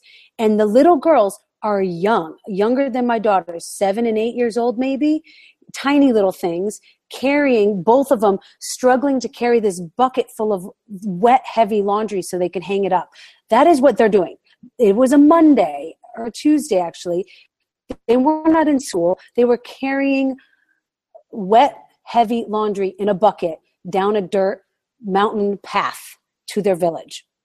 I took a picture. My my daughters were like ahead of me because I was limping with my bum knee, and and I showed it to them at dinner. I was like, "Yeah, basically, you have nothing to complain of." It was like they were complaining about school or who knows first what it was. Problems. We said it yesterday. First world problems, man. I was. Uh, oh. Somebody tweeted uh, a comparison meme yesterday with Kim Kardashian and somebody else where she uh, uh, no not kim it was the mom i don't know the name but she said the meme was like sometimes life gets so frustrating there's always 10 cars in the driveway and 10 strollers in the garage. And i'm like what the fuck? And then underneath it was a picture of someone holding out an empty bucket for water you know and you're looking at that going i'm sorry there's always 10 mercedes in your driveway that that just must be totally frustrating uh, for for what you're going through man. I you know, and we see that. And I'd ask you, how much do you think, though, is that? Eh, here's the double edged sword again greatest strength, greatest weakness in reference to the internet and access, access again. Is do you think that because they can see pictures of this, they can see, they know about these problems, they know about starvation, they know about um, the lack of ac- access to everybody else? And do you think maybe seeing it and having all that access to it somehow numbs them to this idea that, yeah, I see it yes. now, but I've seen it online, so yes. whatever. Yes. Yes. I think you're right. Um, you know, and I think what we have to show is um is our own vulnerability and not not ourselves being inured by it. Um, I uh, we had dinner tonight, believe it or not. Um, it's pretty intense with a, a girl who's a, who's a victim of the earthquake. Now we're talking less than a year ago here in Nepal, and this man that I met through um, through a, fr- a friend. She's a, a travel writer. She'd been to Nepal in October, eight months ago, and uh, when we were coming, you know, I really want to support the local community. We're, we do not tend to be poor people, but we want to go out into the villages and I want to do some rebuilding. So actually, that's where we're going tomorrow. We're going to do rebuilding in a Sherpa village called Junbesi in um, Nepal and like hard real labor this man um, that my friend connected me to is a tour guide operator so we hired um, him to help us organize these mountain journeys for us so he invited us to dinner tonight. So we had dinner with him and we had he actually invited her to his house the first night we were here last week. So we had dinner with him there and these two young girls are living with him and one of his guides. Um, they're raising these girls from the village. They lost everything. And one of the things she lost was a leg. And um, he just told me more of the story her story tonight. But the, my girls have been hanging out with her now two nights with her and um, they you know they had a lot of questions which was really really good but i worry about that that they're going to see it and they're going to be like okay i see it i've seen it i've experienced it when they get home thank god for my my easy life. That's my only fear. I don't think that's going to happen because we're not going to allow it. But really, what's happened, I mean, this is the real deal that they're seeing. I mean, they um, are experiencing these people not as statistics, but as real, living, struggling human beings. And they're sensitive and they care. And yet they're still just teaching her to play Uno, just like she's another kid. So, you know, there's that interesting um, duality of yes, they they know that they're different, and they also just treat her like any other kid, which is pretty amazing. Yeah, they they can definitely be amazing that those generations and and when they see it, you know, I, I think I was you know, really pointing out the fact that they're so inundated with, you know, violence, sex, etc. And I say it again, here I am sounding like an old dad with a 16 year old saying, oh, the, the music today, the TV today. I mean, it's just as graphic and sexual as it was back then. I'm going to, I'm to say that, but the access, the access to it has changed. The easy access to it has changed. I mean, hell, yes. we, we had the, we had those influences, you know, I mean, uh, I could find the, the porn or the thing if you wanted to, you know, you could find all that, but, uh, you know, this generation is just tap, tap, and there's a dead body. Tap, tap, and there's someone shot bleeding. I mean, scan through Facebook one day and look at all the, uh, you know, world star type videos, all these YouTube things to where you, you I mean, they're watching people executed. I mean, this is what's out there, and people become numb to those things, I think, and we can lose our spirit, we can lose our focus in it by having to numb ourselves out to that reality of it. And you immersing your your kids in that tons of research and everything else shows, but it's also practicality just to look and see that, of course, experiencing that is going to bring that to their forefront and it, will it'll change their lives, I think, and impact them uh, probably for most of it.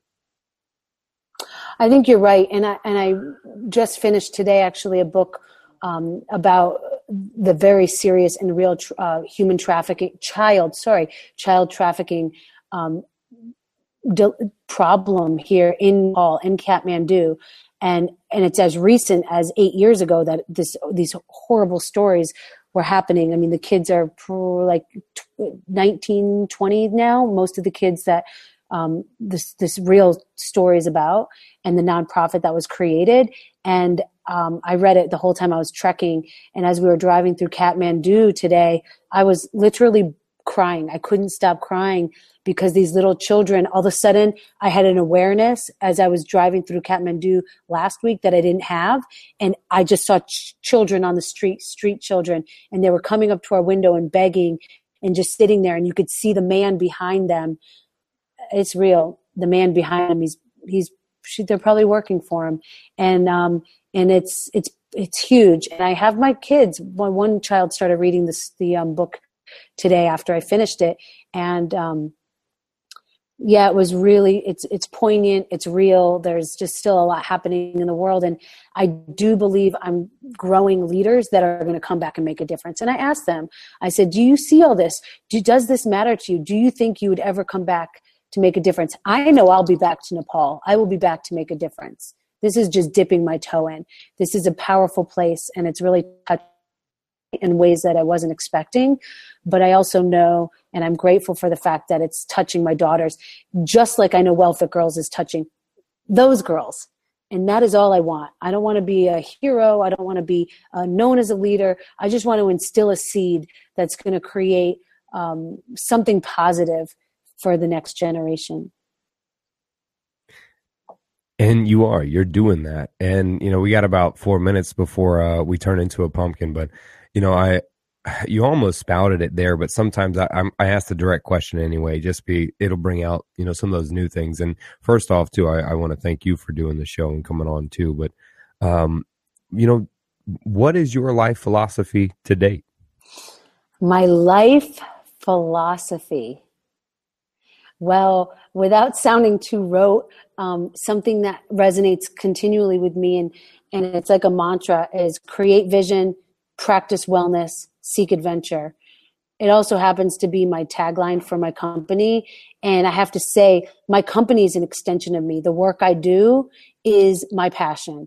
Um, and it's not just the work I do with my career, but with my family and um, becoming uh, becoming unified and becoming one with what I think, what I believe, and what I say and what I do. So it's all in alignment.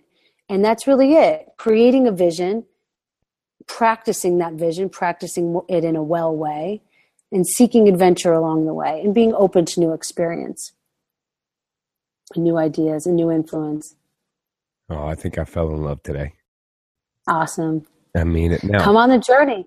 I, you know, I'm always in. I'm down. We're gonna have to take one soon. I'm gonna be getting notes from you too when we take off on on our little thing. You, yeah.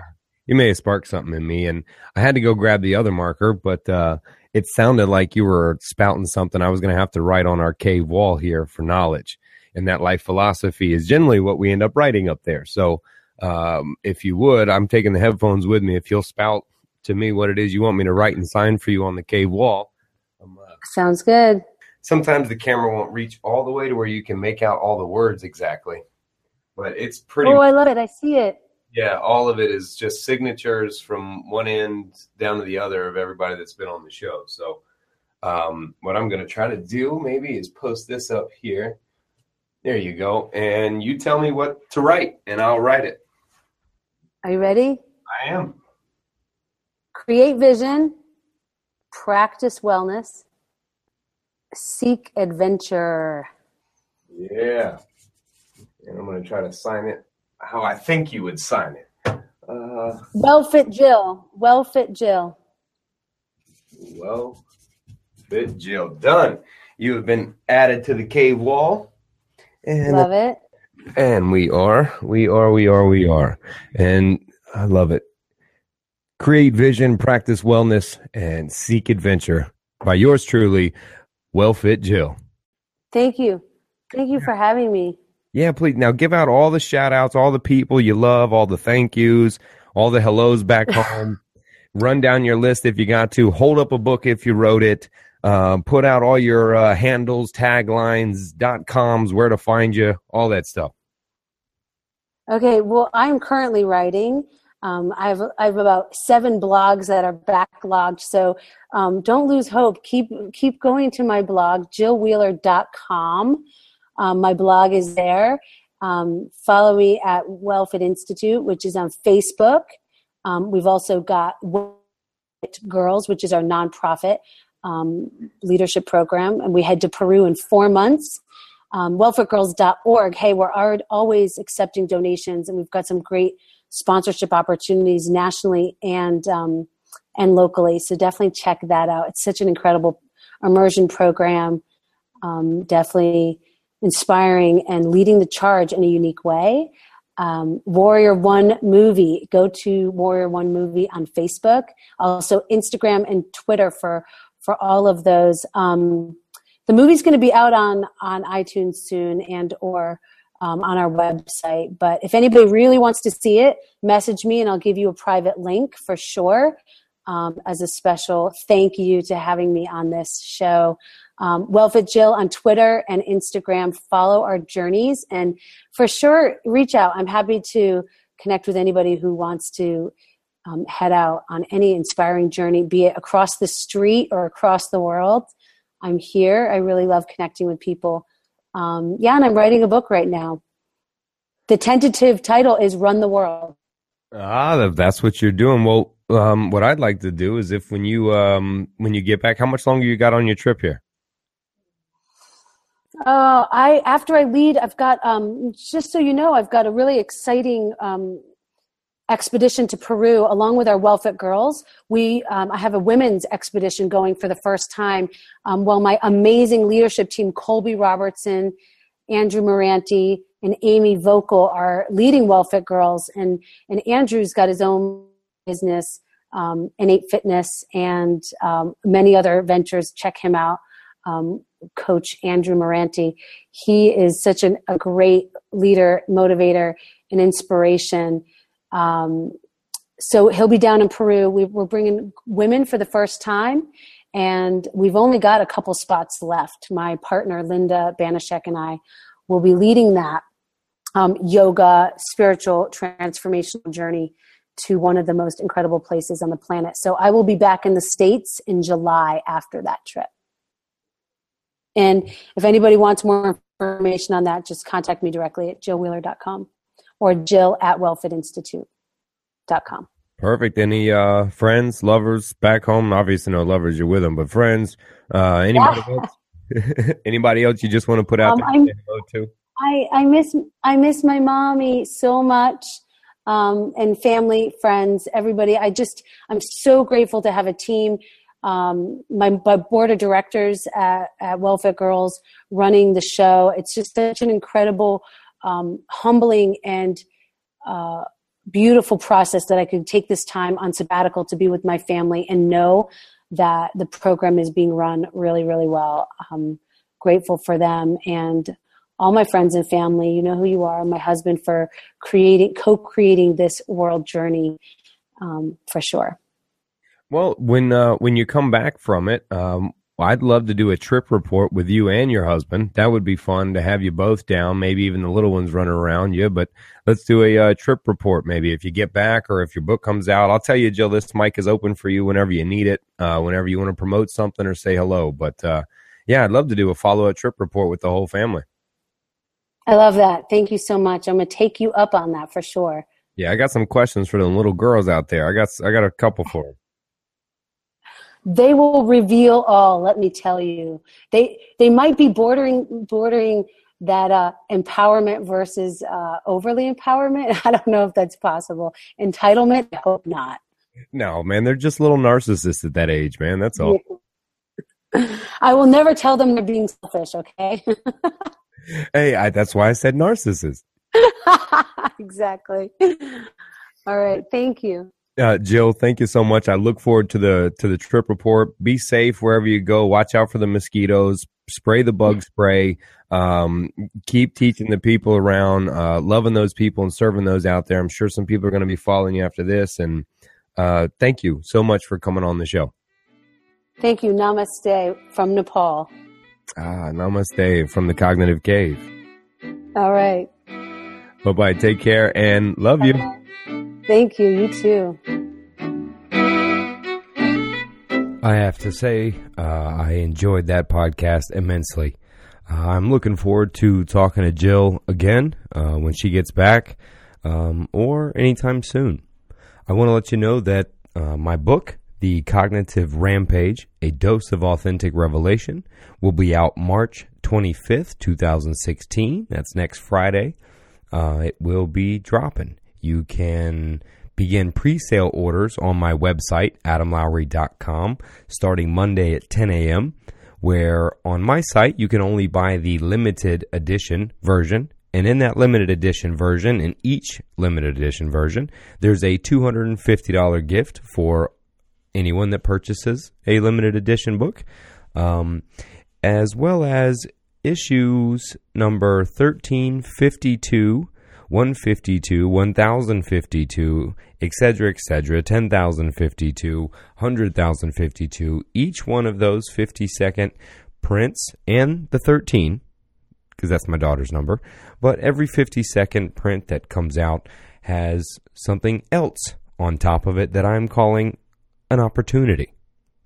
And we'll leave it at that. But you can buy my book uh, either through the website beginning March 25th or pre sale beginning Monday, March 21st from the website. But otherwise, you can find it at Amazon, iTunes, Kindle download version, uh, a few other places, uh, even some bookstores. But uh, again, I love talking to Jill. We probably could have went on and on uh, if the Kathmandu cut up or uh, losing signal wasn't there. Uh, it probably would have gone longer and much smoother, but we had run smooth that last hour or two, and I just wanted to leave it at that. I didn't want to be too greedy. I felt like Jill had already done a lot and taken uh, some time away from her family and her journey to uh, speak with us. So I didn't want to keep going, but she will definitely be back on. Uh, I enjoyed that thoroughly, and I hope you're taking care of you, and I hope you're living your cognitive rampage. Love you.